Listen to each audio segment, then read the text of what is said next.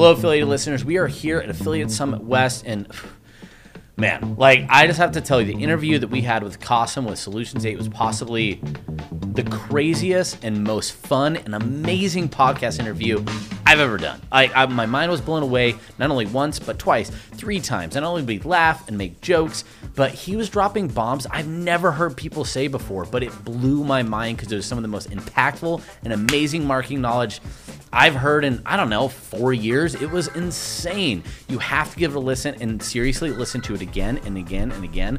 I kind of feel like this might become the best podcast that you've ever listened to because it felt like the best thing I'd ever heard. Please join it because if there's only one podcast of ours that you ever listen to, it should probably be this one. So jump in. I'll stop talking so you can start listening to somebody that will say some much cooler things.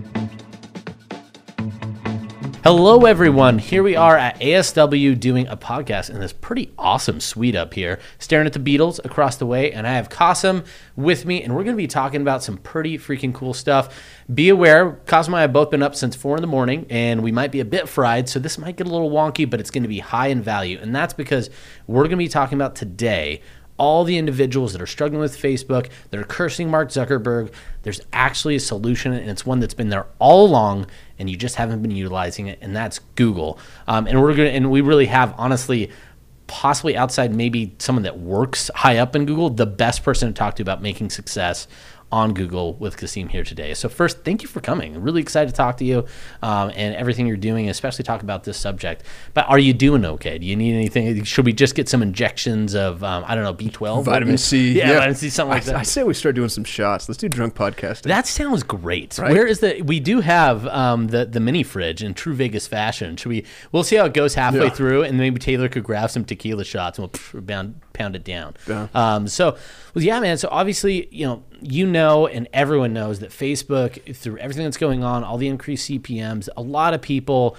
really got fat and happy off the 2020 like you know pandemic cpm like bottomed out now it's you know 20 30% higher for everybody in terms of cost and it's left a lot of businesses just scrambling Yep. um, and so i hear it from clients all the time i know companies that were built entirely off facebook that have almost stopped their spend and they're, they're not sure what they're going to do next um, so um, what we are seeing, and just uh, uh, recently we had a conversation with uh, Zach Johnson with um, you know Hustle and Float. No, no, Rich Ad, Rich Ad, Poor Ad. See, this is where the brain starts to get scrambled. But he'd said they see a lot of spend, and they're actually seeing a ton of that from those Facebook individuals shift over into Google. Primarily GDN is what he was saying, but I wanted to ask you specifically: Is that the right move? Why is Google the best place, and, and is GDN really that one that they should be moving to if they're kind of trying to find a way to find success again outside of Facebook? yeah. So the the cautionary tale I'll offer is if you're good with a hammer, you think everything's a nail. So you have all these people that have minted money instead of Facebook, and the longer they've done that, the more successful they were for the longer period of time, the less likely they're going to be to change. So what's going to happen is they're going to take all their funnels, all their creative, all their offers, you know, everything that they know worked on Facebook, and then they're going to try to crowbar it into who knows where. And it doesn't matter what medium we're talking about. If you do that, you will fail. I don't care if it's Snapchat, TikTok, Google, direct mail, whatever. Facebook was a very specific medium and it was phenomenal, right? Like while it worked, it worked really well. Um, so I, the reason I wanted to start that way is because I don't want to beat up on Google Display Network and say no, GDN won't work. What I do want to say is GDN is not going to work if you use your Facebook paradigm. So taking like you know, for instance, starts and stops, catastrophic. Like f- game over. Google hates starts and stops, and the Google Display Network specifically. Think about the the the rate of change inside of the Google Display Network and and the ebbs and the flows. Google is trying to maximize the value of their inventory. And anytime you have starts and stops, and I've seen this, we have 200 clients that we run Google Ads for. Anytime you have starts and stops, Google begins to deprioritize your ads. They say otherwise, but I, I have data that proves it. Um, so I, I'm not going to tell you that GDN's a bad call. I think it's a great call, but you're going to need a lot of time and a lot of money. You have to spend at least into the five figures to spend 10 grand a month for six months at a minimum before you're going to be able to optimize to a specific goal. And most of the people who are used to Facebook ads just heard that and went like, "Oh my goodness, I'm definitely not doing it." Yeah. yeah, the patience to be like six to twelve months to you know get ROI on something, really get it moving. I mean, a lot of people have to just be terrified by something like that. Oh, now, yeah. Now that being said, though, like like you said, it's a really underutilized medium, like, and it can have great results. You just have to kind of change expectations and probably funnel a little bit as well. Oh, absolutely. So, the, you know, the other thing about Google Display Network is Facebook was interrupter marketing, but it wasn't top of the funnel marketing because of how closely you could target your prospect. You know, Facebook's interest based segmentation. I remember, like, at the peak, I could be like, give me a one legged blonde nun who lives in Utah and watches I Love Lucy. You know what I mean? And Yeah. Facebook's like, here you go. Here's How do all you of know them. my grandma's on Facebook? I'm so surprised. So you know, with Facebook, it's still top of the funnel, still after marketing, but the qualification allowed you to. You we really got to go sniper with it, um, and so the offer was was ultra relevant. Google has the ability. Google has 70 million demographic and psychographic profiling factors. Facebook has 55,000. Wow. So I'm not trying to play Google versus Facebook here, but Google is the far more um, reaching. I mean, the Google think of it. Google Analytics is on every every front-facing website on the internet. Yeah. Google knows who is who's HIV positive, who's in Narcotics Anonymous, who's cheating on their spouse, um, who's looking for a job. Like Google knows all of these things. Google could let us segment the way that Facebook let us segment. But ask yourself this: How many times have the, has has Google had to testify in front, front of Congress? Yeah. Facebook, they they showed their cards.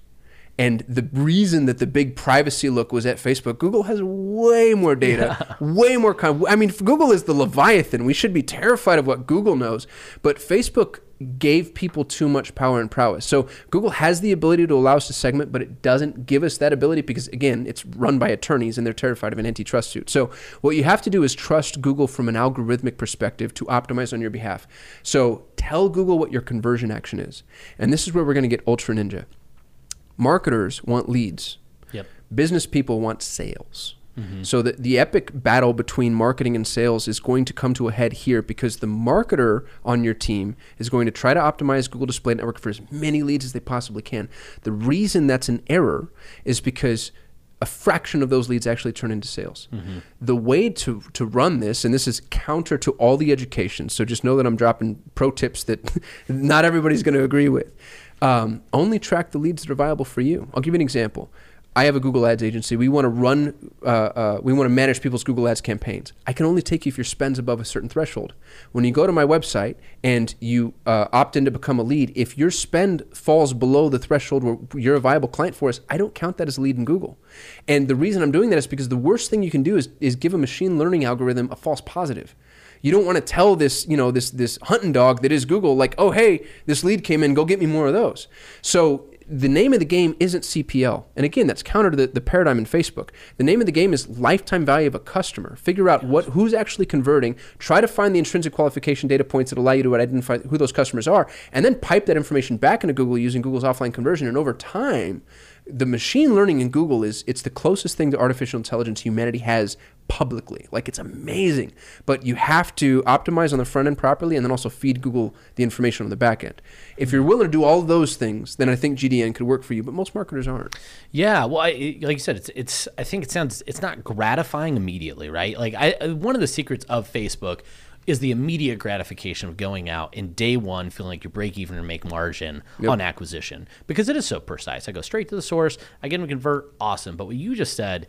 I think sounds brilliant and amazing, but it's the idea of like who are the most valued clients, not some lookalike audience. But I'm going to continue to say let's optimize towards those perfect people and feed it into the super powerful data engine that we have to trust is doing an amazing job with all these data points. It'll feed back exactly what you need, but you need time, right? You just have to have the patience um, and, and maybe fortitude to go out and do that, or experts that you're willing to, to trust for a period of time um, that could go do that for your business. So, um, well, first, that was amazing with GDN. Like, I, I, I could tell you there's a lot of people that have just kind of sworn that off as a traffic source because of what you exactly talked about, that six to 12 month window. But I hope they listen to this and go, damn, I'm kind of missing out. There's there's a real opportunity for me. So let me ask you, what's the spend? And then we're going to move on to um, something else. But what's kind of the spend thresholds that you tell clients when you're working with them to get started on GDN? Like, how much are they going to have to spend before they might know if it's going to be viable, or you know things like that? Just giving me kind of an idea of if I want to budget, what I need to budget for. Yeah, not knowing industry geography, any of those things, um, I'd say ten grand at a minimum, and that's that's actually it's a data driven number. You need to be able to buy enough data for Google to begin making data driven decisions. And a, a couple of notes. When I say it's going to take six months, that doesn't mean that like you throw ten grand a month for six months into this black box, and then you know on on uh, day one of month seven, all of a sudden something happens. You should be seeing incremental improvement. But from month one to month two won't be as effective as month two to month three, and, and, and so on and so forth. And the reason for that is because we're looking at data driven improvements over time. So you should see incremental improvements. You can do some mild targeting inside of GDN. Um, I, I, don't recommend getting too aggressive there, but as long as you're you're spending at least ten grand a month, my hope would be that you're in a position to where you're not just spending enough to piss yourself off, but not enough for Google to optimize. And I see a lot of small businesses do that. You know, they're businesses with really viable offers um, in, a, in a great market. They just don't spend enough to reach critical mass. Yeah, yeah. Well, when you talk how many how large it is, right? Well, I don't know if you shared. What were the statistics again yeah, about? Yeah, Google Display Network is the most prolific advertising mechanism on the planet. It reaches ninety percent of all internet users on Earth, sixty-five percent of whom are reached on a daily basis. There is nothing that gets in front of people as consistently as the Google Display Network. That's a big matzo ball. That, that, that, takes some time. That's a big old matzo ball. So yeah, you know, that makes a ton of sense when you're putting that investment.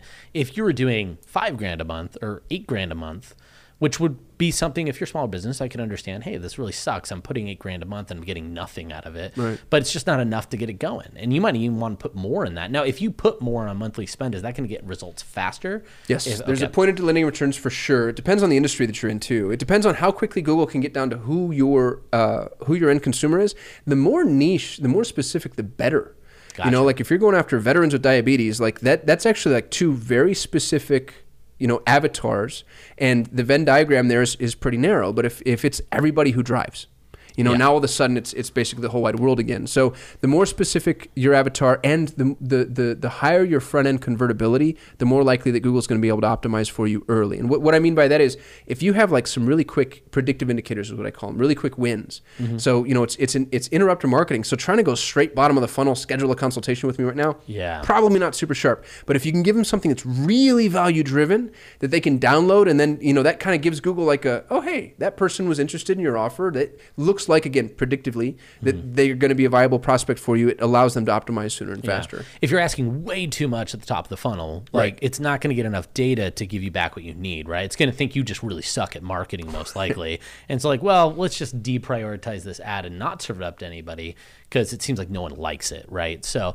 um, no, that that's great advice, um, and you know, makes me want to go out and get more people on GDN. So, um, that being said, the original question is the idea that people are on Facebook it's not working for them anymore and they need to find somewhere else to go. If GDN is not the answer, Google obviously is a very, very big sphere of um, marketing opportunities, as I'll call it. Where's the place that they maybe should should focus on? What would you direct them to be their primary objective entering into this Google world coming from Facebook? Go to the YouTube. Go to the YouTube. All Dude, right. YouTube yeah. is it's I mean it's such a, it's such an opportunity.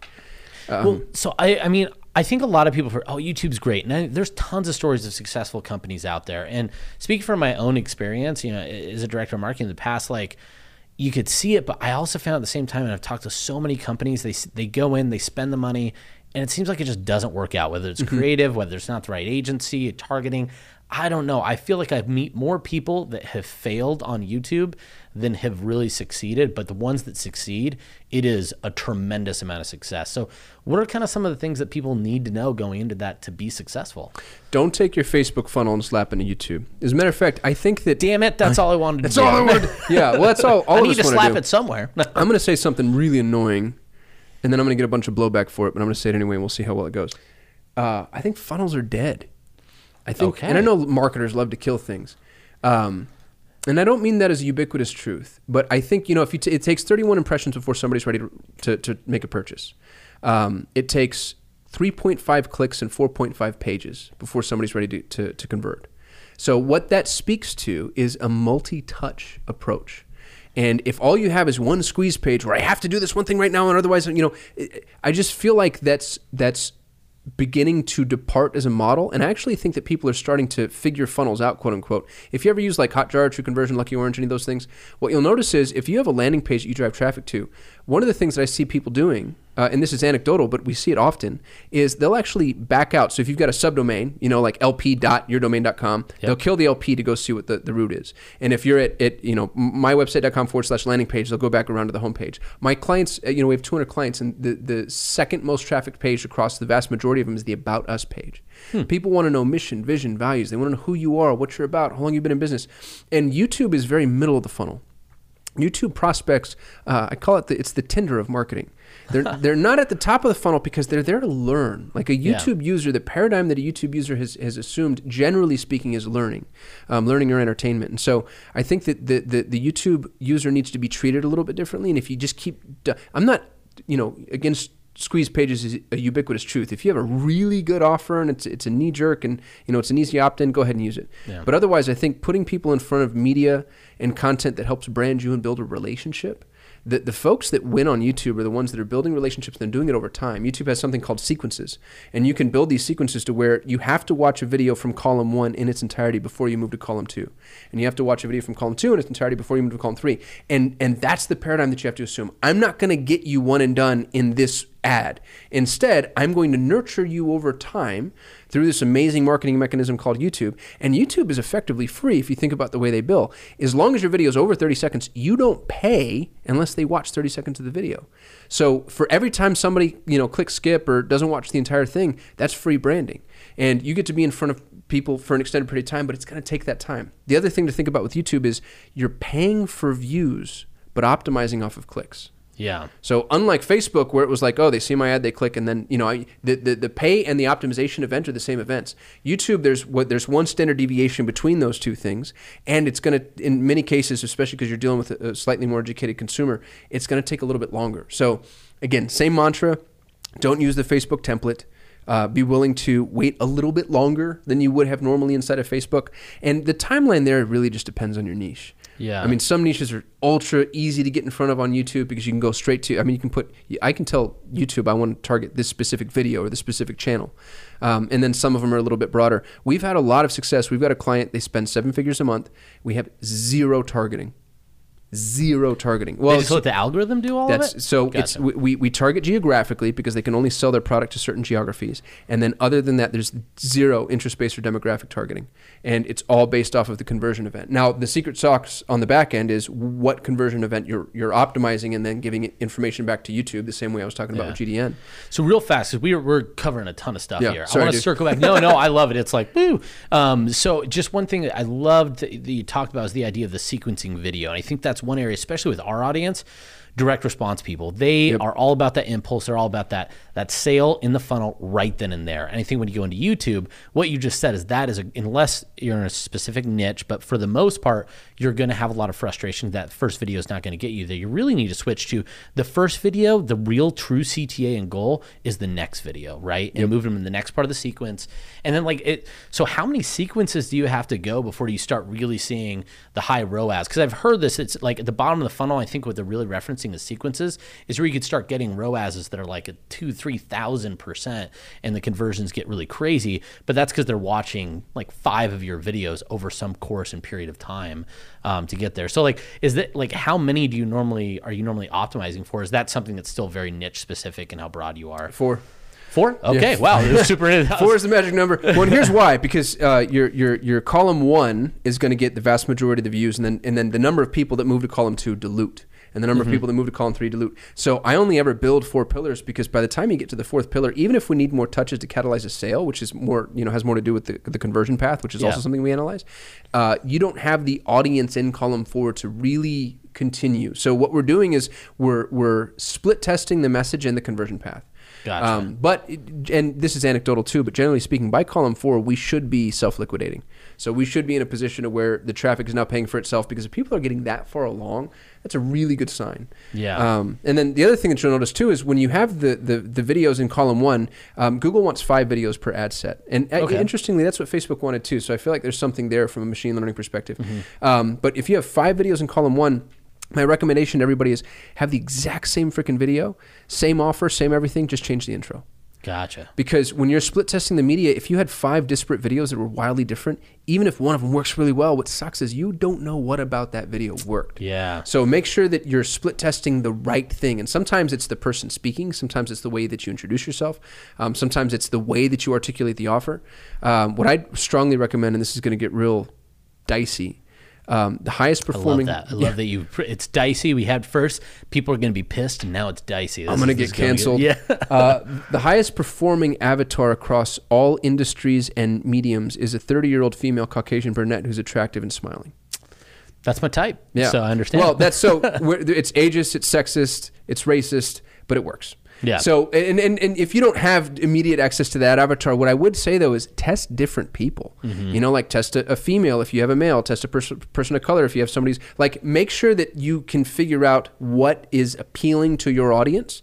Um, because YouTube is very visual and it's very avatar driven. Yeah. Um, the same way as TikTok. TikTok's very avatar driven, but like Facebook and Instagram tend to be like more message driven, and it's okay if we're, we're flashing back and forward. People are used to using YouTube in order to, to engage with thought leaders, and so the person you put in front of them, I think, is uh, it's it's at least ten percent more important than other social channels that we choose. And hopefully, I just didn't offend everybody. No, I, I would agree. Well, it's not offensive when it's reality, right? Right. Like just in general, you know, so much of that's such a visual, intimate medium. I think that's one of the things people lose sight of with Facebook, which really isn't that personal, especially as it's gotten bigger. Yeah. Right. It's. It, I think Facebook sometimes. is just the big newsstand. Yeah, yeah. I mean, you just think of all you scroll through, right? And hate scroll is really what you end up doing. But YouTube is not that way. We you're t- investing your time to sit and watch and experience and share with somebody. I think TikTok's very similar too, Yep. right? Like it's much more intimate than what you're getting out of Facebook. So that's where matching up those visuals and who you want to be intimate with. I feel like we're in a dating podcast all of a sudden, but but I mean that that plays a huge role. Now, just when you said you're testing intros, are you talking like the first five seconds? Like how much That's of the exactly lead? right. Yep, First five just for seconds. five seconds. Well, because okay. they have they have five or six seconds to Yep. decide whether or not they're going to skip. Yep. So you just and what I like to do too, and this gets ultra basic. We're going all the way back to Dan Kennedy days, but uh, I like to call out my avatar. So like you know we have a a, a, a training for Shopify store owners because we teach Mm-hmm. them how to run Google Ads. So I'll say, hey Shopify store owner. And then, like that's how my intro begins. gotcha. And what's really interesting too is if I do zero targeting whatsoever, Google does a really good job at figuring out who the Shopify store owners are because the non-Shopify store owners are like, that's not me at all. Skip. Skip. Yeah. Yeah. But if you get somebody who's running Shopify, they're so much more likely to stick around. So if there's a way to call out your avatar immediately or to call out the pain that they're in, Mm-hmm. this gets a little bit dangerous, especially depending, you know, if you're talking about anything medical or financial. Yeah. Um, but if you're able to quickly identify, you know, like, gosh, if your computer keeps crashing, like that type of really quick, like, oh my goodness, my computer does keep crashing. Yeah. Um, so instant identification with an avatar or with a pain point. I think those are the, where I would start with pillar one. And then the, the name of the game, and this isn't just YouTube, I feel like this is marketing. Love on them. Give. Give epic amounts of value. You know, every subsequent pillar you walk through, you should be arming them with information and giving more, uh, you know, more than you'd expect in return. You have to give them information that they should expect to pay for from a consultative perspective. Right. Yeah. I mean, you have to be. It- It's all about. I feel like so much of marketing is a miss that people don't realize that the core of it is becoming a source of truth for a consumer. Hmm. Right. that was really I well want said, you dude. to That's become. I want you to become a source of truth for me, and and that's why like I get all into this. That's why I think sometimes we miss a lot of marketing tactics from like you know politics and religion and cults, right? Because what they're doing is becoming a source of truth for somebody. But once you become that source of truth, you're going to buy into whatever's said afterwards. That's the ultimate form of trust. And so you know, value is a big piece of that. Give people something they feel like they they owe you, right? And that, that you're the source of truth for. And now it's like here's all my dollars. And then the other thing is then you just start building and becoming more sources of truth, and that's how you get more and more dollars and more and more value. So um, no, no, you're you're 100 percent right. It's all about that that value piece to build the trust, become the source of truth, and then ultimately ask them to pull out that wallet and take the conversions. Yeah. So. And I mean, honestly, if you do it well, you're not even asking. They're No, reaching yeah. out to you like they're "Hey, I- asking you. Yeah. Can I buy something Right. from you? yeah. No, which is what I'm going to do at the end of this podcast because I'm enjoying it so much. So, um, yeah. So, so anyway, so we go from, um, sorry, I got distracted by that. So we have obviously the first one, we're getting the attention, and then the second band. What are you doing in that one with the second set of videos as you move in? It's just providing more value. Is it information based? Is there kind of a, a fixed strategy for that? Or does that vary from client to client? Varies from client to client. I'll try not to be a fence sitter though. So one of the things I do like to do with Pillar Two is, is this is especially true if you, if you have more leads, if your funnel tapers too much, I just hit the microphone. That's okay. If your funnel tapers too much, what that tells me is we're getting a ton of people in your queue, but not enough of them are qualified. And this is that whole marketing thing where marketers want all the leads. Give me all the leads. Yeah. And I feel like that's we need to somebody, man. There needs to be like a, a ticker tape parade or like we need to just all have a come to Jesus moment and realize that we, we actually don't want all the leads. No. You know, Uh, I, and I'll just say this is weird because we're going to go into biz dev. We Yeah. have struggled so much with that in our own business at ClickBank. Sure. Where it's like, you know, our marketing team's like, let's go out and get leads. And it's like, you have a bunch of leads that I don't want. Right. And so I don't wanna meet with any of these yeah, people. Yeah. So it's like, well, I we now just have a bucket of wasted time is really what Yeah. we've just captured. We've captured a bunch of stuff that's not usable, right? Like to me, it's it's no different than coop, crazy couponers that are like, I just bought a pallet full of yakisoba noodles. You're like, well, I don't like yakisoba noodles, but they were great. I only paid ten cents for all of them. I was Yeah. like. Great. I don't know what you're going to do with that because I don't want to eat any of those. So it's it's that whole thing that volume doesn't really translate to quality. So I 100% agree with you that yeah, don't get every lead, just get the right leads. The- well, that's what I do with? Pillar Two is I pre-qualify. Gotcha. So I'll say things like, you know, if you have, and then it's, you know, if you're a homeowner, Mm-hmm. or if you're whatever, if you've been around for, and and and the pre-qualification is nice because talking about earning people's trust, when you tell people when they're when they can't buy from you, when they're not right, you actually, I think, establish yourself as a, as a thought leader to a greater degree. So you know, uh, pillar number one could be um, avatar identification. Pillar number two could be uh, pre-qualification. Maybe that's if you have that tapered pillar or Yeah. that tapered funnel that we talked about. If you don't have the tapered funnel, I go straight for key differentiator. Gotcha. And that's value driven. Yep. You know, I had the highest performing real estate investment campaign on the planet for seven years. We sold that agency in 2019. Before we sold, we were in every single major MSA, and I was crushing. It's it's the, the most competitive market, except Yeah. for maybe like you know uh, personal injury attorneys. But one of the things that we would do is we'd come out and we'd educate people. Like, do you know what a sucker price is? A lot of cash buyers are going to offer you a price on your house, lock it up via contract, and then continue to extend the time until they wear you down.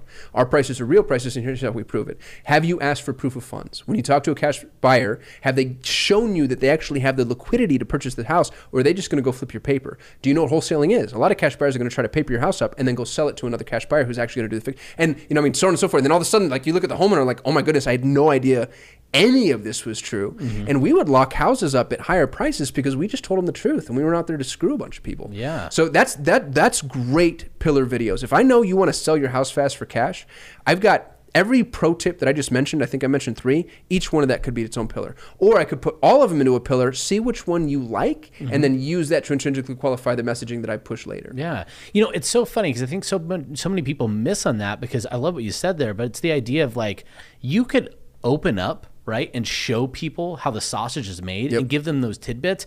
I don't know why people think that everyone's going to become a sausage maker, right? Right. Like, like I, I- see it all the time. Oftentimes, it, it sounds stupid, but like, oh, I'm going to show someone how to cook. Like, hey, I go to this restaurant, they make amazing food. I'm going to show you how to do like this amazing meal yourself.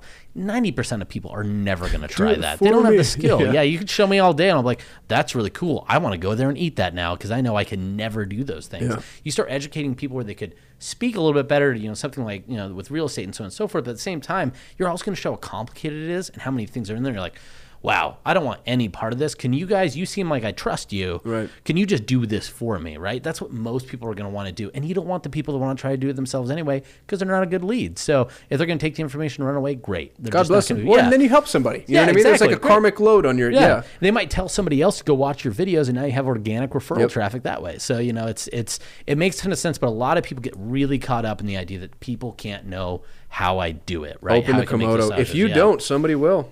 Right? You know, one of your competitors is going to become Yeah. the truth engine, and then you're just like a Me Too company. Yeah, exactly. They're just pointing out the, you're a fake guru. Right. Is what ultimately ends up happening. You're just one of those. So, anyway, sorry. We're gonna get like so many off topics on Yeah. this. but- Tangents are good, dude. That means Yeah. it's interesting. yeah, Yeah. Right. So, so um, we're going there. So, what's the third band and the fourth band on average then? I don't know if I have an average. I'm sort of making this up as I go because it is it is so client dependent. Um, but I would treat it the way that you treat your sales conversation. So you know, you know, when somebody first comes in, they're really concerned. I have a Google Ads agency, so when somebody first comes in, more often than not, I'm their second call because we're expensive. Yeah. So you went with the cheap guy first. Now you're, you're coming back around, and so now they want to know: is this even possible? So I have a viability calculator. So maybe you know, on video one is just pre-qualification. Video two would then be my viability calculator. And then after that, the next stage in the conversation might be things like, how long should this take? Or how much should I spend? So think about the natural, there's a natural cadence to every conversation, and it's 80% the same damn conversation. Script that conversation in video. You have five videos for, per pillar, so you get different at bats, you get different, you know, tries in terms of how it is that you present it, and then put that in your pillars. And what's cool about it is when the views stop, that's when you know you screwed up and you go back one pillar and you rebuild. Nice. So it's it's you're building this bridge as you cross it, and as soon as the lemmings stop crossing the bridge, now it's a good opportunity for you to say, okay, you know, th- there was more dilution there than I think is the. Uh, an, uh, acceptable, and I'm going to go rebuild this pillar with a different message. Yeah, which is why it goes back to what you said before that you're paying for cl- you're paying for clicks, but you're optimizing on views. Paying for views, optimizing on Oh, yeah, clicks. sorry. Yeah, yeah. The- flip that around. But Yeah. yes, as I screw up everything you said, but no, No, yeah. but it's it's a Yeah. total change in paradigm. You know, and we're not used to that. And that's the other thing too is I hate vanity metrics. Mm-hmm. I hate hate hate vanity metrics. YouTube, one great big vanity metric. So you know, I'm, I I come from the world of like I don't give me vanity metrics. Show me ROI, ROAS, TCPA, whatever. And with YouTube, you actually do have to pay attention to quite a bit of the vanity because that's it's a predictive indicator as to whether or not it's going to be commercially viable. Yeah, yeah. Okay, so no, that makes a ton of sense. So unfortunately, some vanity metrics you have to Right. focus on, but just in this medium. So um, going back to this, I was super informative. That was great information, but.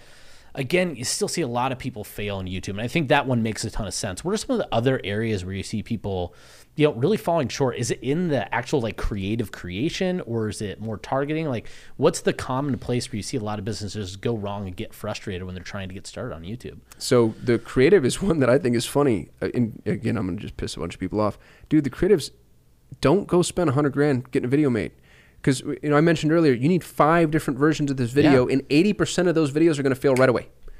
And then I need you to go pump out five more. And then I need you to pump out five more. And then so you need to get really good at creating nimble on the fly. I mean, good media, but the good media just means that I can understand what you're saying and I can see you. Is the visual enough to where it doesn't look like it's recorded on a 1998 Nokia? And can I understand what you? But you know, I mean, and, and this isn't a bash against like there's some amazing like you know the Harmon brothers are referral partners of ours, phenomenal phenomenal media creators.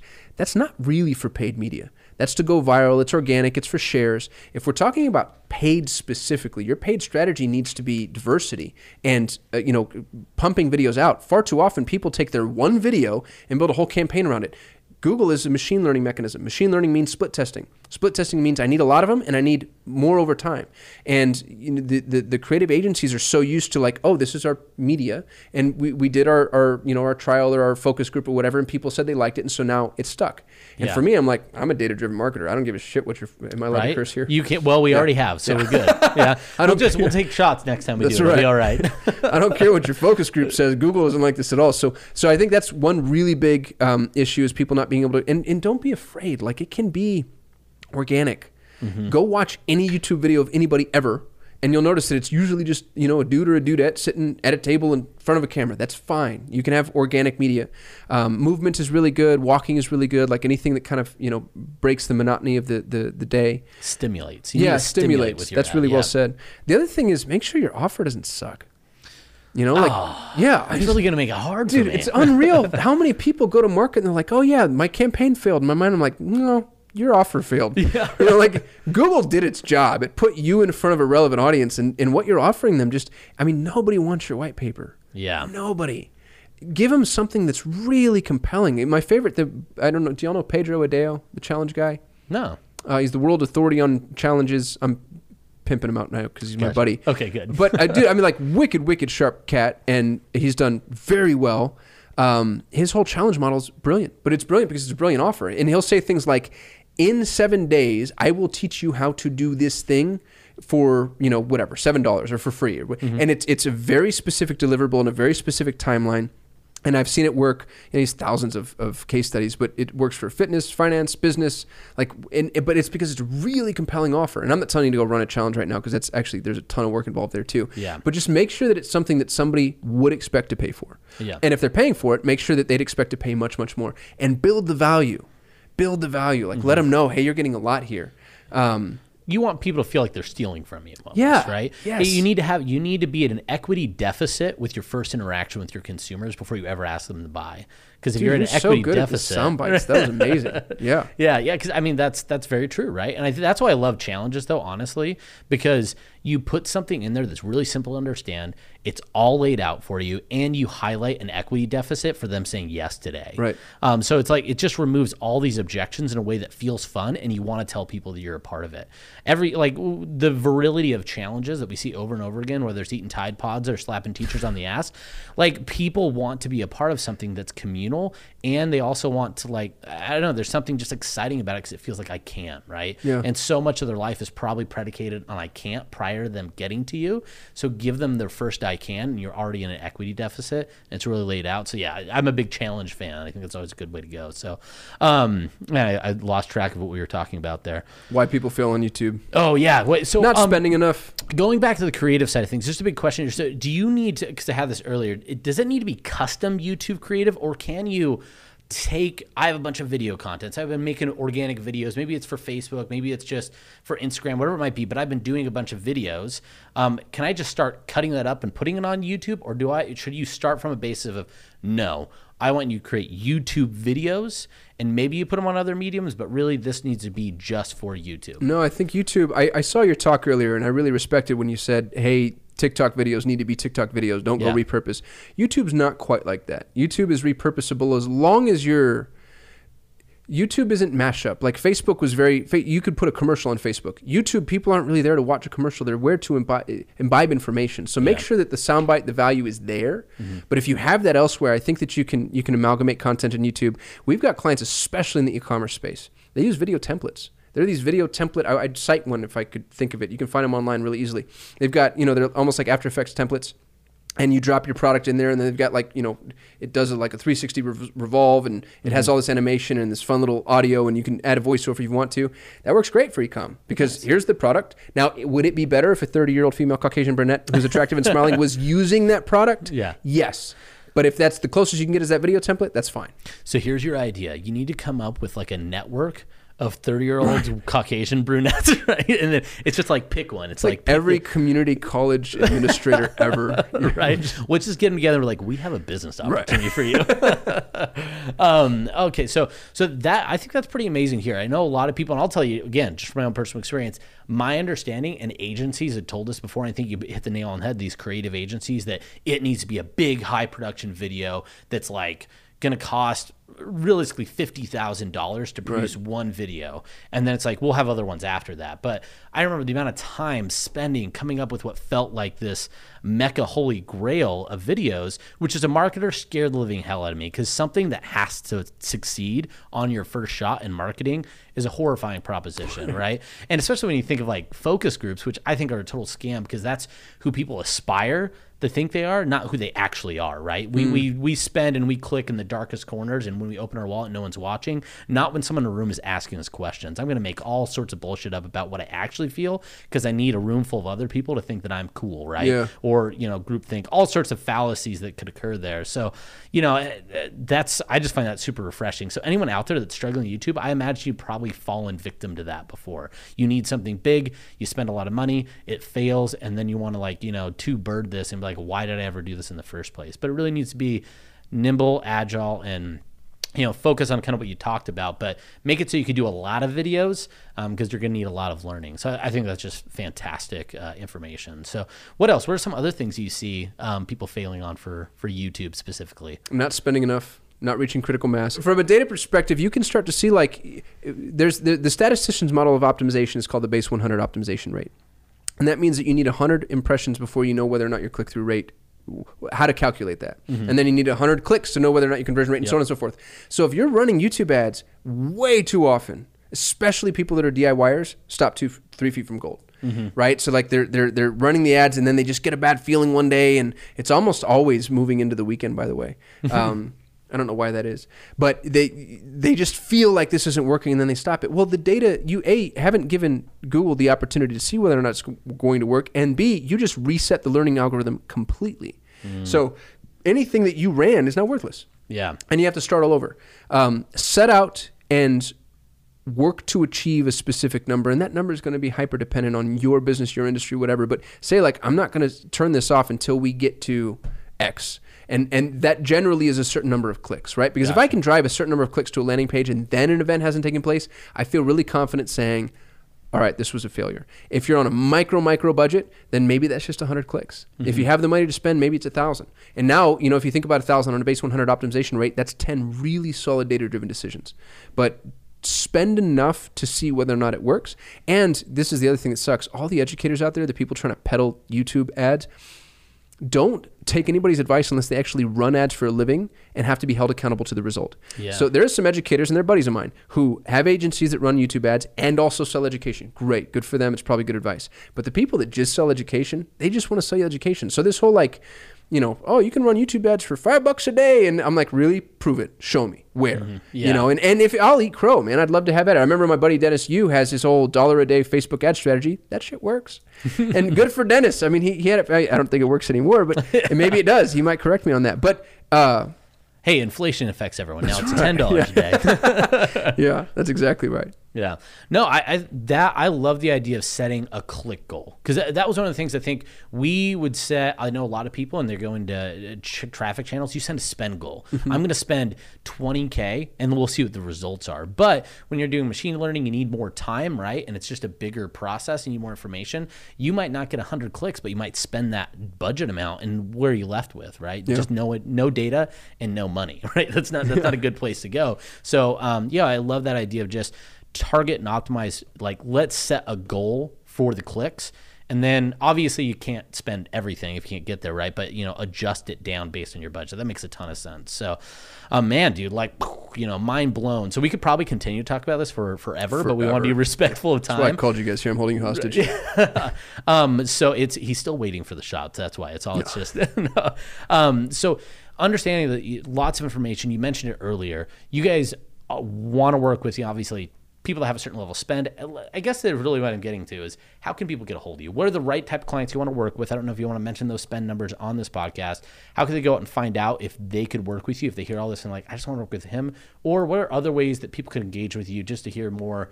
You know, um, ways that you could piss them off by saying offensive things, right? yeah, no, that's my favorite thing to do. So I'm the co-host of the Perpetual Traffic podcast. So if you're Nice. you know into podcasts and if you're listening, I imagine you are. Um, check me out there. I shoot a YouTube video every single day, nice. and I give I give away the form. So like if you want to know how to do this stuff yourself and you don't want to pay some jerk off like me, go check out my YouTube channel because we're we're not holding anything back. Just look for Solutions 8, the name of my agency, Solutions 8. If you can't find me, don't listen to anything I'm saying because I clearly suck at life. And then if you actually do want to work with us, uh, I don't mind sharing spend thresholds at all. If a client isn't spending three to five grand a month, at a minimum, we can't take them. Gotcha. And it's not that you can't be successful on Google Ads; it's that I can't justify my fee. If you talk to ten agencies today, I'm more expensive than six of them. So know that we're more expensive, but we're also the best. My average client spends ten grand a month. Um, we have a handful of clients that are doing seven figures a month, um, but for the most part, we stay in the small, nimble, you know, kind of ecosystem, which I prefer. It means that we actually know what we're doing. You know, it's Yeah. easy to hide behind spend, but if I can make ten grand a month work, then you know, there's there's very little margin for error there. Right. Well, then, because of what you're doing, if you try and applaud all your spend, is you're just good at convincing people to spend a lot of money, not necessarily making people make a lot of money, right? Yeah. So, so I, I, again, I think that if you're out there for agencies, you hear someone say like, "Hey, listen, ten grand, right?" And I'm going to go make that matter for you. That's an agency I'd want to work with because I hear a lot of people say, "Yeah, I have a lot of clients that spend a lot of money," but I don't hear them talk about all the the money they make for clients, right? And I've been in those situations because I'm like, you're incentivized just for me to spend more, um, and keeping me spending more for as long as possible, which normally is good performance, but not always. Right. So, um, especially when you know someone might tell you you need to wait a long time to get the information. So, um, anyway, fantastic conversation today. This was just possibly one of my favorites that we've had like ever. It's just a, blast, and really appreciate you taking time. Um, everyone out there, please go back, give this like two or three listens because there's so many amazing nuggets here.